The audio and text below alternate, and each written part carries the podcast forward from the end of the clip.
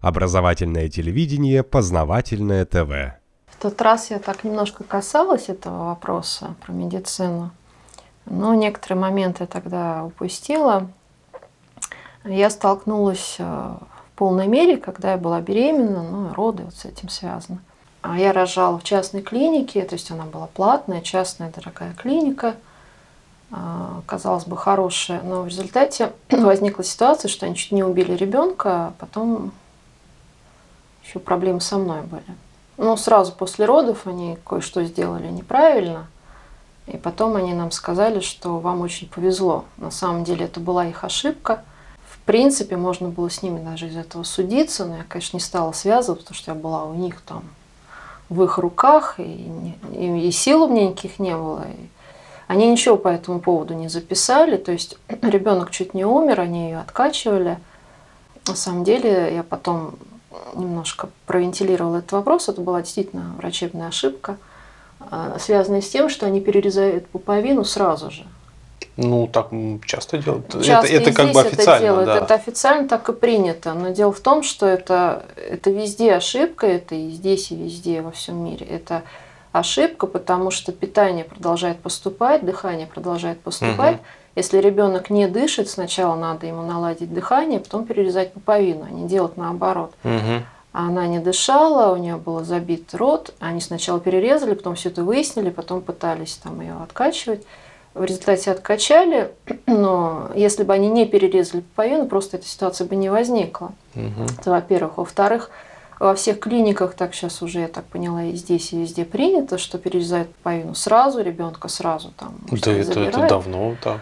Ребенок э, должен находиться на пуповине минимум полчаса, а то и час. Потому что э, ну, это такая техническая вещь, а когда ребенок рождается, у него кровь оттекает через пуповину, а потом он постепенно должна вернуться в него. Это полезная его кровь. То есть он как губка зажимается, потом он угу. разжимается. И он должен все это получить обратно. А если это отрезают, а, то, соответственно, он все это не получает. А там ну, его кровь и полезные вещества и все остальное он теряет. Почему так делают? Потому что в мире, э, по сути, существует карательная медицина, связанная с бизнесом и с выгодой. А, потому что вот все вот эти вещества, они потом используют куда-то там. Ну да, вот, это, вот эти пуповины их э, берут и куда-то отвозят, замораживают, да, да стволовые то есть клетки. Вот там. эти все вещества, самые полезные, самые лучшие вещества, которые э, организм выработал для младенца, они их, собственно, и воруют. Они их берут и куда-то потом используют. На а дорогие если... лекарства. Да, якобы. А если а, оставить а, ребенка на пуповине еще какое-то время, то все это к нему вернется, он получит все эти полезные вещества. Ну, по сути, это некая форма преступления, которая признана во всем мире как норма, хотя это вообще не норма. Пуповина должна перестать пульсировать, она должна поменять цвет, она должна затвердеть, только тогда ее можно перерезать. Пока она мягкая и гибкая, через нее идут полезные вещества. По инструкции ее надо резать сразу. Но это вот инструкция, Причем она везде. преступная, да, она преступная везде, потому что во всем мире признана карательная медицина, где люди должны рождаться рабами, жить недолго, болеть и вовремя умирать. Это связано и с нечеловеческим питанием, которое во всем мире внедрено, причем давно и очень серьезно. Вся медицина на этом построена, и медики, которые там что-то якобы лечат, на самом деле – занимаются медленным убийством, не зная об этом, и их так обучают, они думают, что они все делают правильно. И mm. люди, которые в роддомах, тоже думают, что все делают правильно. Еще было связано с тем, что э, моя врач, это все же коммерческое дело, у нее одновременно еще кто-то рожал. И она все пыталась от меня убежать куда-то еще, потому что тут деньги, там деньги. В результате какой-то период я рожала вообще без, без них, целый час, совершенно спокойно. При мне не было никого абсолютно. Мне было очень неудобно лежать. Мне сказали, там, нажмите кнопку, я не могла от нее достать. А, и в результате, ну, просто я там была одна, семьи покинуты. А, вот. Ну, такая ситуация, может быть, у меня такая дурацкая ситуация.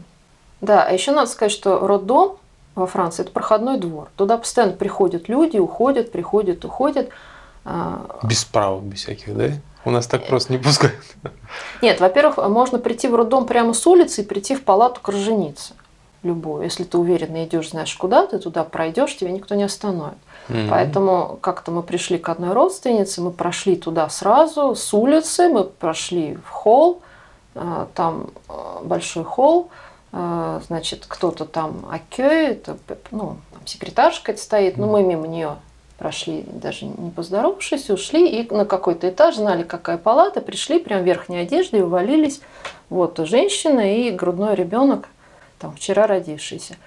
Меня это само так шокировало. Я говорю, а может быть мы одежду хотя бы снимем? Потом говорю, может быть мы руки сначала помоем, прежде чем ребенка трогать. А вот, а, ну, все это все сделали, но, в принципе, это было не обязательно, и никто этим вообще не заморачивался, ни эти родственники, и вообще никому это было не надо, только я это, ну, был мой родственник, тоже ребенок родился. Вот, а потом уже я, когда в роддоме, э, я в сумме посчитала, что через мою палату проходило обслуживающего персонала всякого, и врачей, и медсестер, и уборщицы, кто еду принесет, и еще что-то. Человек 50, наверное, то есть много. А при этом это были все время разные люди, включая врачей. И даже тот врач, который меня вел, она там, может, пару раз появилась, а так это каждый день были новые лица. И я не понимала, кто ко мне пришел, зачем, чего, почему.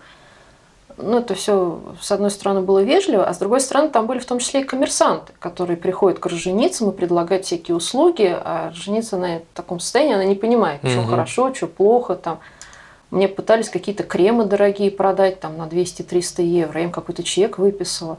Потом мы все-таки спросили врача из больницы, говорим, а что это у вас там какая-то услуга такая? Она говорит, а кто это приходил? А мы таких не знаем. А мы вообще не знаем, кто это. А вы нам это координаты их дайте, мы будем с ними разбираться. Забавно. Почему они приходят и продают тут какие-то кремы. А, Может, медсестру поставить у входа? Для начала. Нет, там вообще никакой проверки нет. Приходил врач, который проверял якобы слух у моего ребенка. Причем так интересно, что одно ухо нормально, а другое нет. Вам надо будет ко мне потом прийти, потому что что-то у нее с другим ухом. Но завтра придет еще мой ассистент, он еще раз проверит. И опять ассистент проверяет, одно ухо слышит, типа второе не слышит. Ой, вам надо обязательно к нашему доктору прийти. То есть это на будущее, чтобы клиент был у доктора вот. И ты не понимаешь, что это полезно, не полезно, надо, не надо. Это от клиники, это какие-то частные лица. То есть там частная практика там заодно какая-то идет. А, приходили фотографы, конечно, это ладно.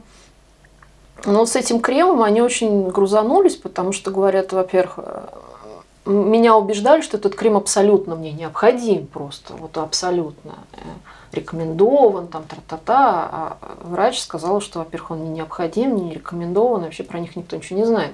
То есть я вот до, до определенного момента верила врачами, следовала абсолютно всем их рекомендациям, я все ела их там лекарства, витамины, т.т.т., следовала всем их предписаниям. Но вот э, когда у меня ребенок чуть не умер, и нам сказать, что нам повезло, а потом а, мне где-то около полуночи опять открывается очередной раз дверь, опять кто-то заходит, говорят, вот ваша таблетка. Приходит какая-то очередная медсестра, и я совершенно была обессилена, я там трое суток вообще не спала. Тем не менее, мне хватило разума не выпить эту таблетку, потому что я решила, что доктор мне ничего про это не говорил. Лучше я подожду до утра, до утреннего обхода, и все-таки ее спрошу. Несколько часов ничего не решит. А вот. И когда утром пришел доктор, я говорю, а что это вы, это вы мне тут дали? А она сразу, а кто это вам принес? Я говорю, ну вот вчера, значит, около полуночи. А как она выглядела? Я пытаюсь вспомнить, там столько людей, говорю, ну кажется негритянка, кажется вот пожилая такая женщина, но я плохо помню, говорю, я так тут с трудом вообще, как в тумане, не гарантирую, что так выглядело. Она очень напряглась, я говорю, а что это вы мне, а что мне принесли? Она говорит, это таблетка, от, которого, от которой лактация пропадает сразу.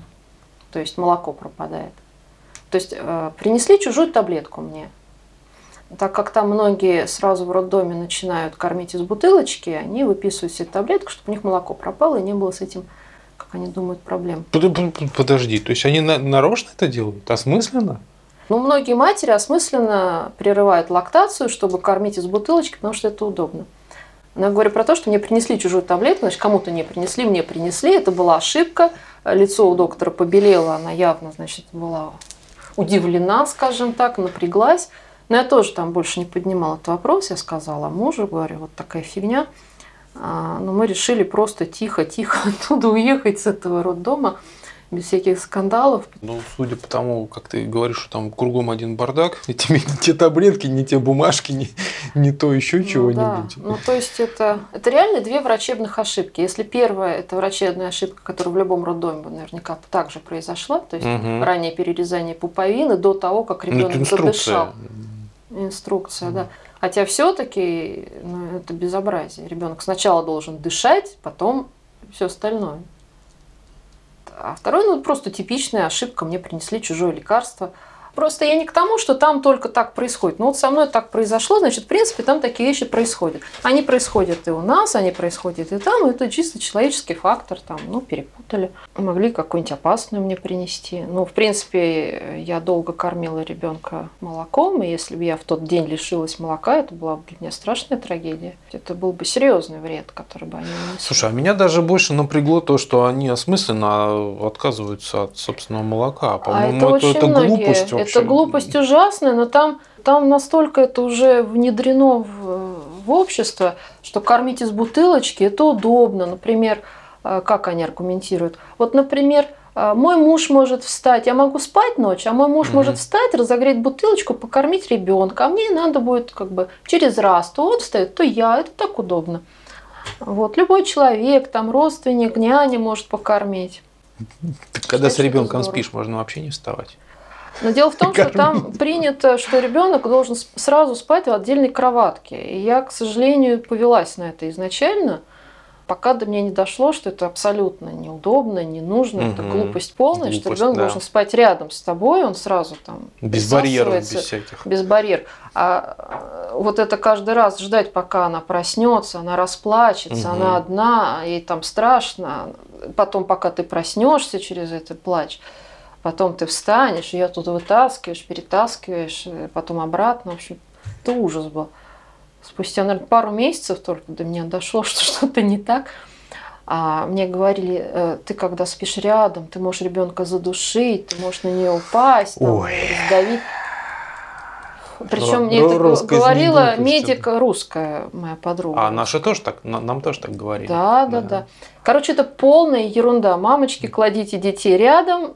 Ты Ничего- никогда ничего не, не раздаешь ребенка, Да. ребенок всегда найдет выход. Ребенок это существо, рассчитанное на выживаемость. К тому же, когда ты спишь рядом с ребенком, очень чутко, ты просыпаешься от его шороха, от его первого хныка, и ты не крутишься, и ты спишь так, что никогда в жизни ты его не раздаешь. И ребенок прекрасно может присосаться и к одной, и к другой груди, он по тебе будет ползать, ему будет хорошо, он будет тебя чувствовать всю ночь и спокойно спать, и тебя почти не будить, и все замечательно. С этого момента все было замечательно.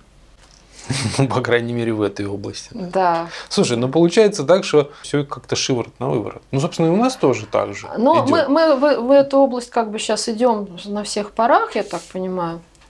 И я понимаю, что это, что называется, мировая тенденция, то есть кто-то во всем мире устраивает определенные правила. Мгм. На Западе они уже внедрены там Ну, с по них просто раньше начали. плану уже там на 100%, а у нас где-то еще на 60, где-то на 50, где-то на 80 в разных областях. Это касается и ЕГЭ, и общего оболванивания, разврат, карательная медицина, которая связана с тем, чтобы люди не жили слишком долго. Познавательная точка ТВ. Много интересного.